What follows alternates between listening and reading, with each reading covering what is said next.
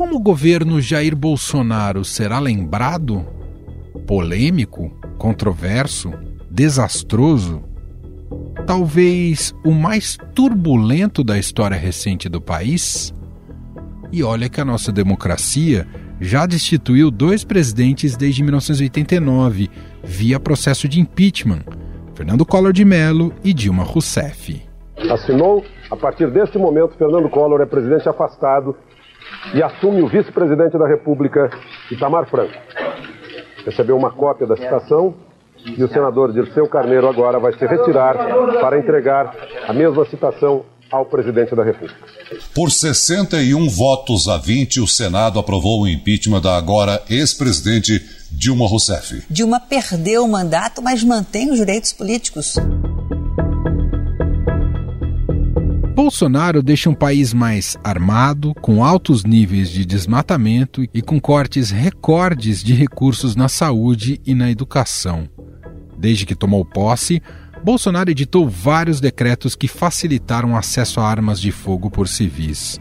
Durante a campanha eleitoral, o registro de armas de fogo saltou 70% e bateu recorde no país. O número de assassinatos por armas de fogo de mão cresceram 24% no ano passado, na contramão da queda de homicídios no país. Mas o número de mortos por revólveres, pistolas e garruchas subiu enquanto as mortes por outros meios de agressão diminuíram.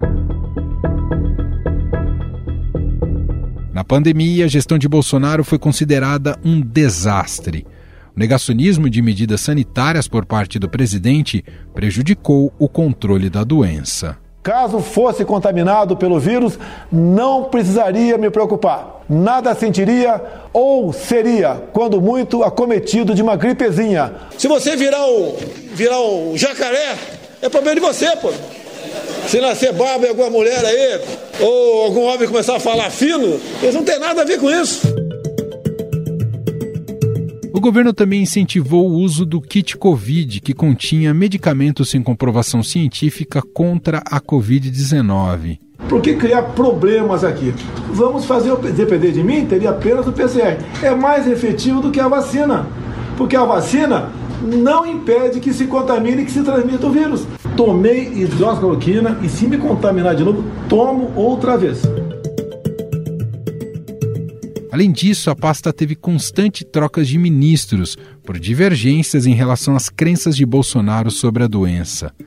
Por causa disso, o Senado abriu a CPI da Covid, que constatou a responsabilidade de Bolsonaro e seus ministros no número de mortes no país. A CPI, depois de seis meses de trabalho, encerra seus trabalhos com o relatório feito pelo senador Renan, aprovado pelo colegiado pela sua grande maioria, e agora é uma nova etapa. É a gente encaminhar aos órgãos competentes para que a gente possa fazer justiça ao povo brasileiro. No fim de seu mandato, promoveu cortes de quase 15 bilhões de reais na área após a redução do ICMS para conter a alta dos combustíveis.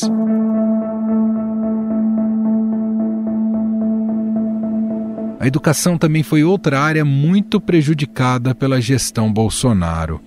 O Ministério da Educação ficou no centro de um escândalo após o ex-ministro Milton Ribeiro afirmar em áudio que priorizava a liberação de verbas a prefeituras ligadas a dois pastores. Prioridade é atender, primeiro, os municípios que mais precisam e, e segundo, atender a, a, todos os que são amigos do pastor Gilmar.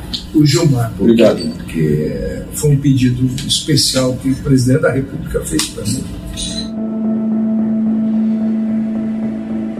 Para se ter uma ideia, foram cinco ministros da educação em apenas quatro anos de governo.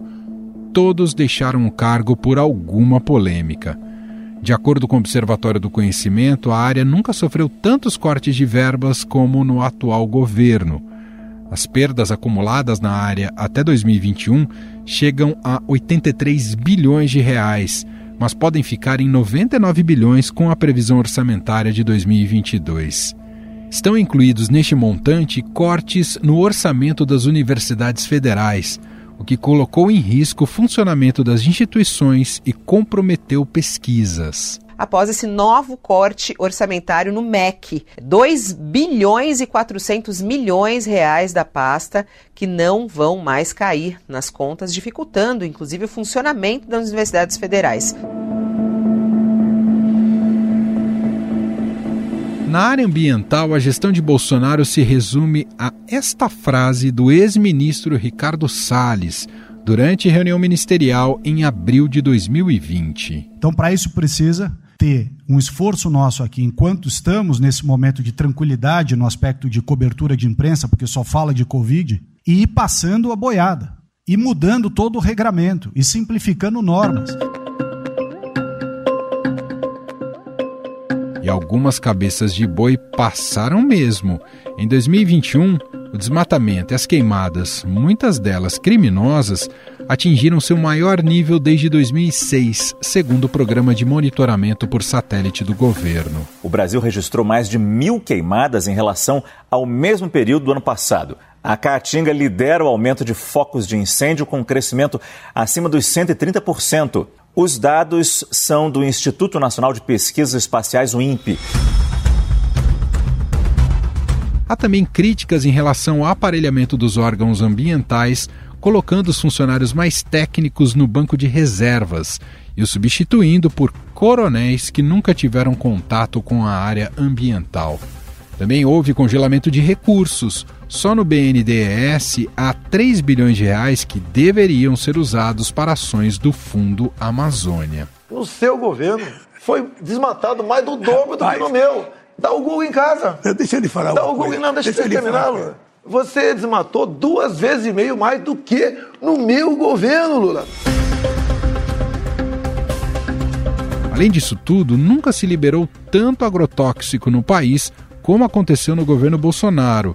Mais de 1.500 agrotóxicos foram liberados ou registrados no Brasil entre 2019 e 2021, alguns proibidos na Europa. No Brasil existem 4.644 agrotóxicos registrados, sendo que 33% foram liberados no governo Bolsonaro.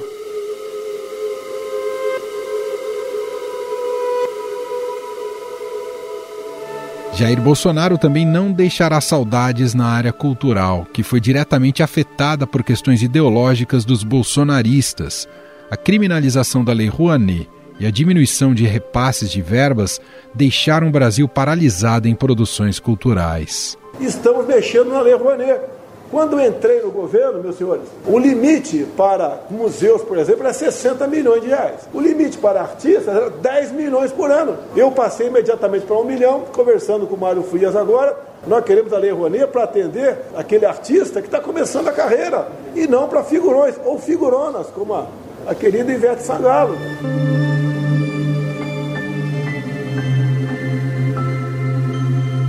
O governo promoveu diversas mudanças na lei de incentivo à cultura, como a redução pela metade no valor máximo da isenção fiscal para o financiamento de projetos culturais por parte de empresas. Mas foi com os ministros do Supremo Tribunal Federal que Bolsonaro travou suas principais batalhas, principalmente Alexandre de Moraes. É o tempo todo usando a caneta para fazer maldade, tentar me tirar de combate, desgastar. Já desafiei o Alexandre Moraes que vazou a quebra de sigilo telemático do meu ajudante de hoje, que é um crime que esse cara fez. Esse cara fez um crime. Tem ver as contas particulares da primeira-dama, ó, movimentações ativas. Alexandre Moraes, mostre o valor das movimentações.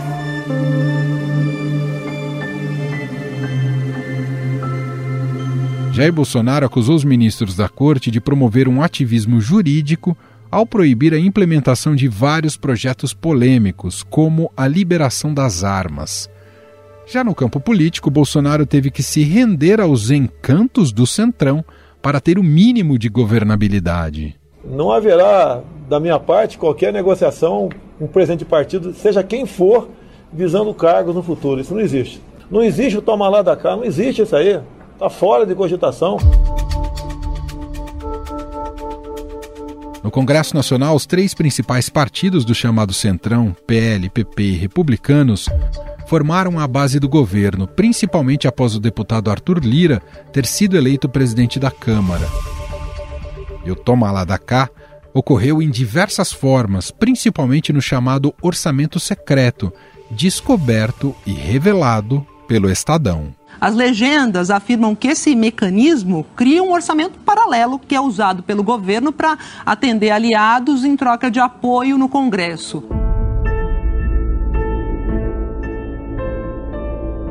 No final de seu governo, Jair Bolsonaro incentivou com seu silêncio discursos golpistas por parte de aliados que se mantêm frente a quartéis do Exército pedindo intervenção militar e também desacreditando a urna eletrônica. É no Brasil inteiro, são as urnas de 2020 para baixo, são as urnas antigas. Todas elas têm o mesmo número. Não tem patrimônio, não tem como controlar a urna. Você vai checar a urna antes da eleição, são todas com o mesmo número. Então nós estamos entrando com esse documento, já temos a prova e nós vamos mostrar que essas urnas não podem ser consideradas.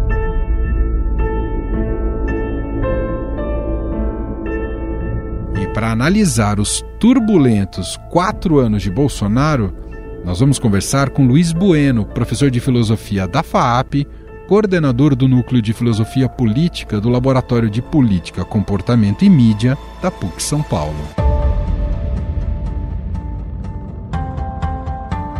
Olá, professor, seja muito bem-vindo, tudo bem? Tudo bem, Manuel. Mais uma vez, um grande prazer estar aqui falando com vocês, o Estadão e todos os ouvintes. Professor, bom, são inúmeras polêmicas, mas mais até do que as polêmicas, né? O, o governo Bolsonaro ah, carrega índices negativos em muitos setores do governo, na educação, na saúde, no meio ambiente, até na própria economia. A gente tem visto agora no governo de transição um pouco desses diagnósticos e os desafios que o país tem pela frente. É, te fazer uma primeira pergunta: faz mais sentido, não sei se ela é um tanto exagerada, mas quero te ouvir, faz mais sentido falar em desgoverno do que governo Bolsonaro? Olha, assim, é claro que se nós tentarmos fazer uma avaliação objetiva, é, sim, claro, nós tivemos muitas coisas assim, negativas, como você falou, na economia, na gestão da saúde pública com relação à pandemia, no campo da educação, de meio ambiente, muita coisa assim que realmente temos que avaliar negativamente, né? Uma coisa lamentável que deverão ser agora refeitas, esperamos, né? Não sei, esperamos que sejam refeitas e melhoradas no próximo governo. E, de repente, tem, tem, tem gente que tem avaliado algumas, algumas contribuições positivas, né? Alguma coisa em termos de redução do, do, do Estado, é, a, a própria reforma trabalhista, algumas coisas que puderam ao menos ser realizadas neste governo. Né? Então, assim, se a gente é, tentar fazer uma análise desapaixonada, nós temos que fazer então uma, uma avaliação em termos de, de benefícios né, e de problemas a gente vai ter que admitir que realmente os problemas são muito maiores do que os benefícios que esse governo conseguiu deixar, né? Então, assim, o, a, o que preocupou realmente, como você fala, em termos de desgoverno, eu poderia dizer assim, é, poderia falar do desmonte de algumas áreas importantes, como na área ambiental, não é? é como na área, é, é, bom, a, a, educação sofreu demais, né, com esse governo, a área da cultura sofreu demais. Então, assim, há algumas áreas em que o legado ele é de um desmonte, não no sentido de uma redução da máquina pública, mas de um desmonte de atividades importantes e fundamentais para o país. Né? Então, nesses aspectos, aí realmente a gente pode dizer que é, assim, o governo não, não atuou no, uh, uh, e talvez até da maneira pior, atuou para desmontar aquilo que já funcionava. Veja que, por exemplo, no campo da saúde, para que a gente não perdesse todo o legado de décadas que nós tivemos para conquistar um bom sistema de vacinação, que foi, assim, por muito tempo motivo de orgulho nacional, né? Um sistema que funcionou assim, extremamente bem.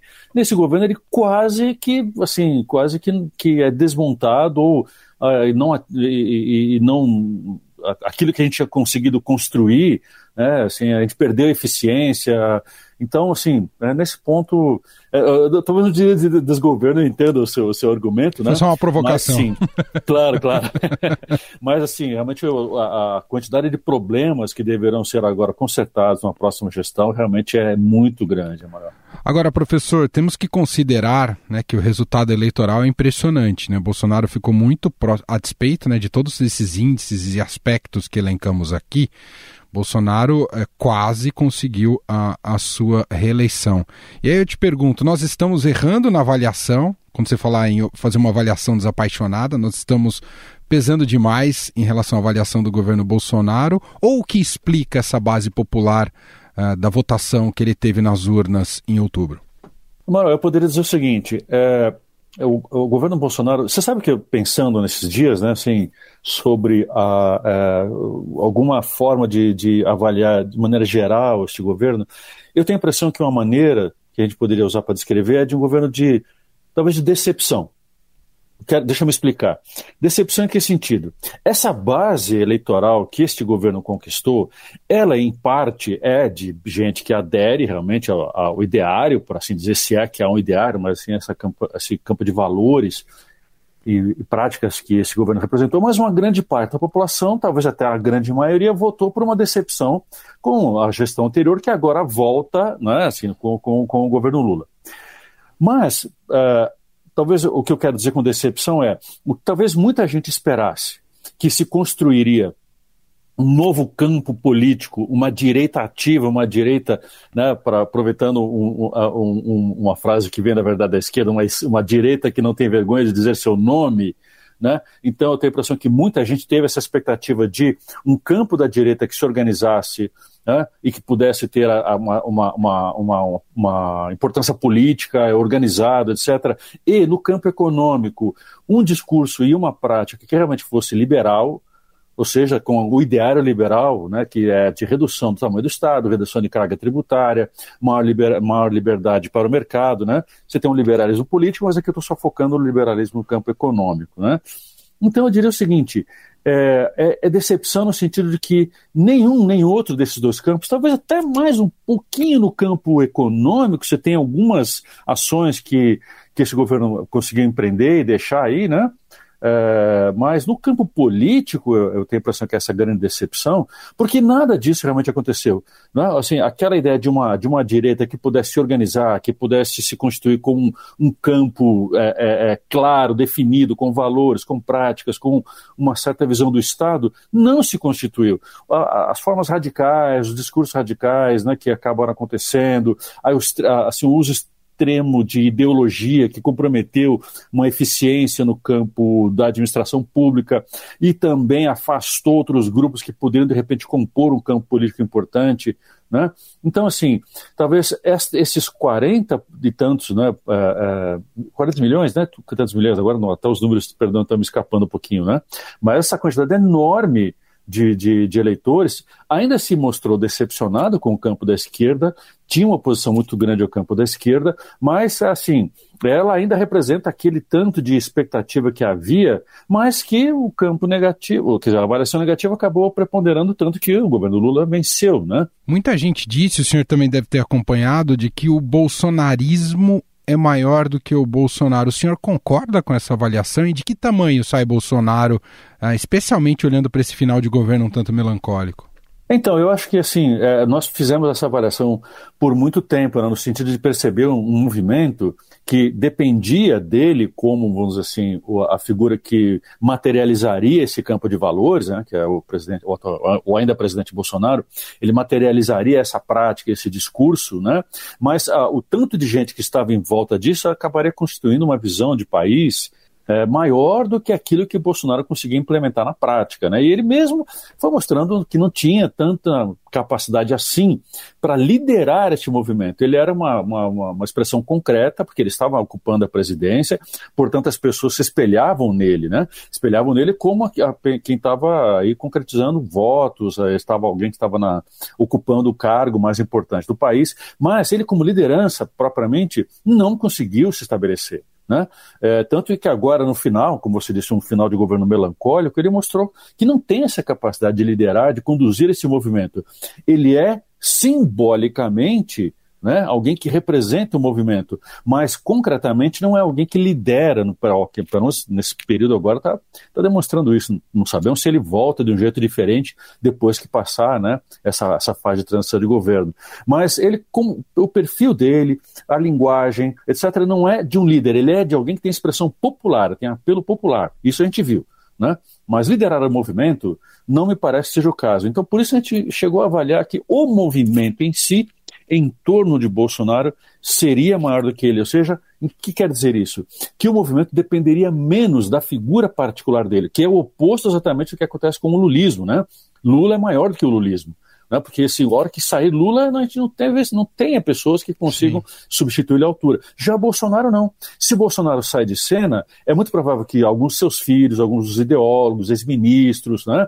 figuras que ocuparam cargos de importância, possam ir eh, ocupando esse espaço que ele não conseguiu, é, onde ele não conseguiu se consolidar como líder desse movimento. Né? Então, nesse sentido, a gente pode dizer sim, o bolsonarismo ainda é maior do que Bolsonaro, porque há muita gente que comunga dessa posição um pouco mais extremada de valores, né, dessa pauta de costumes, dessa mistura de religião com política que ele trouxe na prática. Tem, muita, gente que comunga desses valores, mas é provável né, que haja gente que consiga ocupar esse espaço, organizando o movimento, ocupando as redes sociais, tendo, é, é, é, sendo vocais no, no legislativo, né? talvez aqui em São Paulo, apesar dessa, dessa, desse, desse discurso agora de né, que o governo está é, é, assumindo, o governo do Estado está assumindo, parece um discurso um tanto quanto né, evitando radicalismo. Vamos ver né, o que, que vem realmente pela frente. Né? Então, é possível que essas lideranças ocupem um espaço simbólico né, que ele acabou deixando, mas talvez não consiga dar seguimento.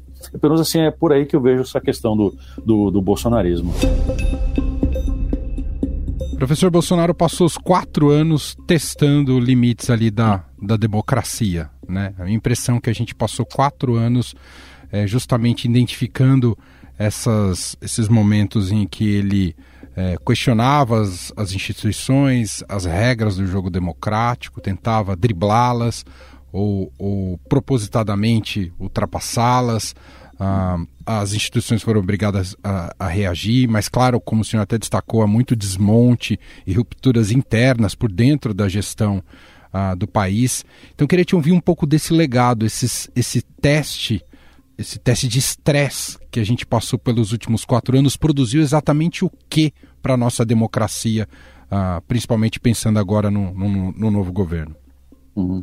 Você sabe quando eu estava dizendo da, do, do, da noção de decepção como uma das marcas, no fundo eu tinha também, e foi muito bom que você tocou nesse ponto, eu tinha como segundo aspecto, né, que talvez os dois termos que definiriam, né, essa, essa gestão, que é exatamente essa do teste dos nossos limites, né, e a gente ultrapassou, né, este governo ultrapassou algum desses limites no sentido de respeitar as regras democráticas, ou de evitar algum discurso que ele acabou adotando, né, assim, de, de confronto muito direto, né, então, assim, tem um saldo positivo nesse campo? Eu, eu assim, eu, eu, titubei um tanto de dizer que o que se fez nesse, nesse período, né, você poderia testar os limites da democracia no sentido de aperfeiçoá-la, ou seja, um, um, um debate ou até assim, uma relação crítica entre os poderes seria muito boa. Ou seja, fazer críticas muito sérias e muito contundentes ao Supremo Tribunal Federal é importante, né? porque realmente a gente vê que algumas coisas nos últimos anos, na última década, né, com, essa, com esse constitucionalismo que acabou acontecendo dentro do STF, ou seja, o STF se, se entendendo a, como uma. E há trabalhos teóricos muito interessantes a esse respeito, né, discutindo essa, esse novo entendimento que os próprios juízes têm, né, os próprios ministros têm do, do papel do STF. Então é preciso rever isso, você no sentido dele se tornar muito ativo dele se considerar um defensor da democracia, isso tem complicações, né? Porque um, um, um, tribunal que deixa de ser passivo para ser ativo é complicado né, nessas relações de equilíbrio de poderes. Né? Então, uma relação crítica entre os poderes teria sido muito produtiva, muito positiva para o país. Né? Talvez conseguir uma contenção maior do STF, né? É, mas talvez, ao mesmo tempo, o STF exigindo né, que o executivo se mantenha dentro dos limites legais, impedindo, por exemplo, dele trazer as Forças Armadas para papéis que não são das Forças Armadas, que é o que esse governo do campo do executivo tentou fazer. A relação também desses dois poderes com o legislativo, ou seja, que o legislativo também também não extrapolasse né, a administração da verba pública, como está acontecendo toda a discussão da PEC, né, da, da PEC da transição. Ou seja, o que eu quero dizer com isso? Que uma relação crítica teria sido muito boa para aperfeiçoar a nossa democracia. Mas o que nós tivemos, na verdade, foi uma, uma necessidade contínua de defesa dos princípios básicos do funcionamento da nossa democracia. Então, se é só um, um processo defensivo, a gente não teve um aperfeiçoamento, a gente teve uma, uma luta para manter o Estado e, uh, funcionando como ele tinha, para que a nossa democracia pudesse ser vivida né, por nós, cidadãos. Então, assim, uh, o que o STF teve que fazer, e assim, algumas ações do ministro Alexandre de Moraes, ainda que sejam, por um lado, justificáveis dado o nosso ambiente de risco, por outro, abrem porteiras que são complicadas. Quanto mais o STF se tornar, é, é, é tiver o que, se esse ativismo seja dele ser originário de ações de investigação e punição, isso é complicado, isso não é papel do STF e a gente não quer um STF que tenha essa função, né? Mas ele acabou adotando esses tipos de práticas para defender alguma, alguns aspectos do, do, do, funcionamento do nosso Estado, né? exatamente para que o discurso de ódio, os ataques à democracia não prosperassem, especialmente né, tendo o apoio do Executivo. Isso que não pode acontecer. Ou seja, o que, que nós ganhamos com isso? Só uma percepção de que a democracia precisa se defender o tempo todo, talvez seja o único ganho, né? para que ela possa prevalecer. E aí, até para finalizar nossa conversa, professor, eu queria te perguntar que para mim ainda é um mistério, mas Uh, claro, a gente pode encontrar é, várias respostas para isso, uh, mas nesse, nesses diversos testes da democracia, testes de estresse da democracia, mas também em relação à gestão, Bolsonaro cometeu muitos crimes, né? E, e, e claro que precisariam ser investigados e tudo mais. Uh, e, e, havia também problemas nessa relação com, com a sociedade brasileira. Por que, que como é que o senhor explica que a classe política não foi, depois de ter empichado Dilma Rousseff, Fernando Collor de Mello, por que a classe política não mobilizou para destituir o Bolsonaro, mesmo uh, com, com evidências tão fortes em momentos tão críticos do país uh, nos últimos anos, professor? Eu é, tendo a olhar para isso, Mano, colocando-se um pouco de perspectiva histórica, sabe, no comportamento das nossas classes políticas, né? É, não é de agora, não é da última década, isso já vem de várias décadas, há vários estudiosos né, da nossa história política, como se constituíram as classes políticas no Brasil. Elas tendem a ter um comportamento de classe muito forte, né? no de um corporativismo. A gente sabe da história das oligarquias políticas em várias, em várias é, é, regiões do Brasil. Né? Então, assim, a prática política, é, ela tende a ser um, um é, de uma forma muito, uh, muito patrimonialista no Brasil. Né? Ou seja, o Estado ele acaba sendo um meio para que certos grupos se mantenham ou ampliem né, o seu domínio dos recursos né, nacionais, né, financeiros, econômicos, naturais. Né? Então, é, esta gestão agora, né, esses últimos quatro anos, foram, foram uma demonstração de quanto isso pode ser danoso ao país. Né? Então, veja, uma vez que esta, esse grupo político percebe que tem um executivo frágil, que se não depender do, do legislativo, ele poderia ser empichado, em vez de se pensar num ambiente democrático, que seria importante, então dar um exemplo para o país e para o mundo de que nós temos valores democráticos, nós não estamos dispostos a abrir mão quando um, um, alguém que está no executivo ameaça, com, afronta as instituições, faz um movimento no 7 de setembro dizendo que vai romper, né? O que, que, deveria ter sido feito? Nós deveríamos ter colocado um limite e, como já fizemos outras vezes, como você disse, é promovido um ato de impeachment. Mas o que, que a grande maioria do legislativo fez? Aproveitou a oportunidade para se apropriar ainda mais do Estado. Então, assim, nessa gestão isso fica muito claro, o patrimonialismo, mais do que a defesa dos valores democráticos, né, da institucionalidade, etc., o que prevaleceu foi isso e está prevalecendo agora, eu estou falando aqui, né, nós estamos final de dezembro, estão vendo as negociações da PEC da transição, nós vemos isso continuar acontecendo claramente, né?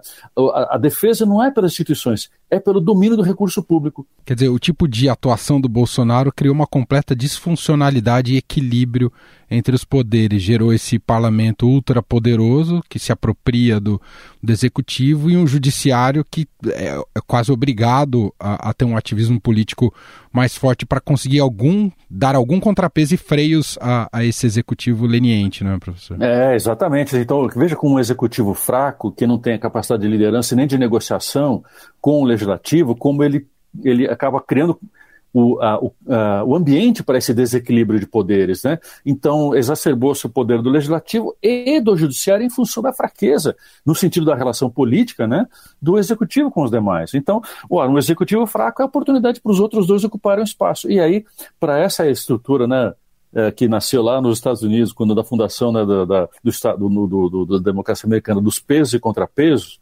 né, que a gente então usa como o termo né, de como os poderes se equilibram, como um fiscaliza o outro, controla o outro, estabelece limites para o outro, isso, neste governo, ele foi extremamente enfraquecido. Né? Então, e no, como os, os filósofos, historiadores né, da política dizem, o poder não deixa vácuo. Uhum. Onde há vazio, alguém ocupa. Nesse caso, quem ocupou mais assim extensamente foi legislativo, obviamente, né? Mas o judiciário não deixou também de, vamos dizer assim, de, de, de ocupar um naco né, desse, desse vazio de poder que o executivo deixou. Muito bem, esse é o professor de filosofia na FAAP, coordenador do Núcleo de Filosofia Política do Laboratório de Política, Comportamento e Mídia da PUC São Paulo, professor Luiz Bueno, mais uma vez gentilmente aqui conversando com a gente. Professor, excelente passagem de ano, boas festas e obrigado mais uma vez. Eu que agradeço mais uma vez o gentil convite, Emanuel. Então, um abraço a você, a toda a equipe do Estadão, todos os nossos ouvintes, que a gente tenha um, um, um, ano novo realmente muito melhor do que a gente passou agora, né? Com bastante, muito mais alegria e felicidade do que a gente poderia ter. Então, um abraço a todos, viu? E até o nosso próximo encontro aí. Estadão Notícias. E este foi o Estadão Notícias de hoje. Contou com a apresentação minha, Emanuel Bonfim. Na produção, edição e roteiro, Gustavo Lopes, Jefferson Perleberg e Gabriela Forte. A montagem é de Moacir Biasi. Pode conversar com a gente por e-mail no podcast estadão.com. Um abraço para você e até mais.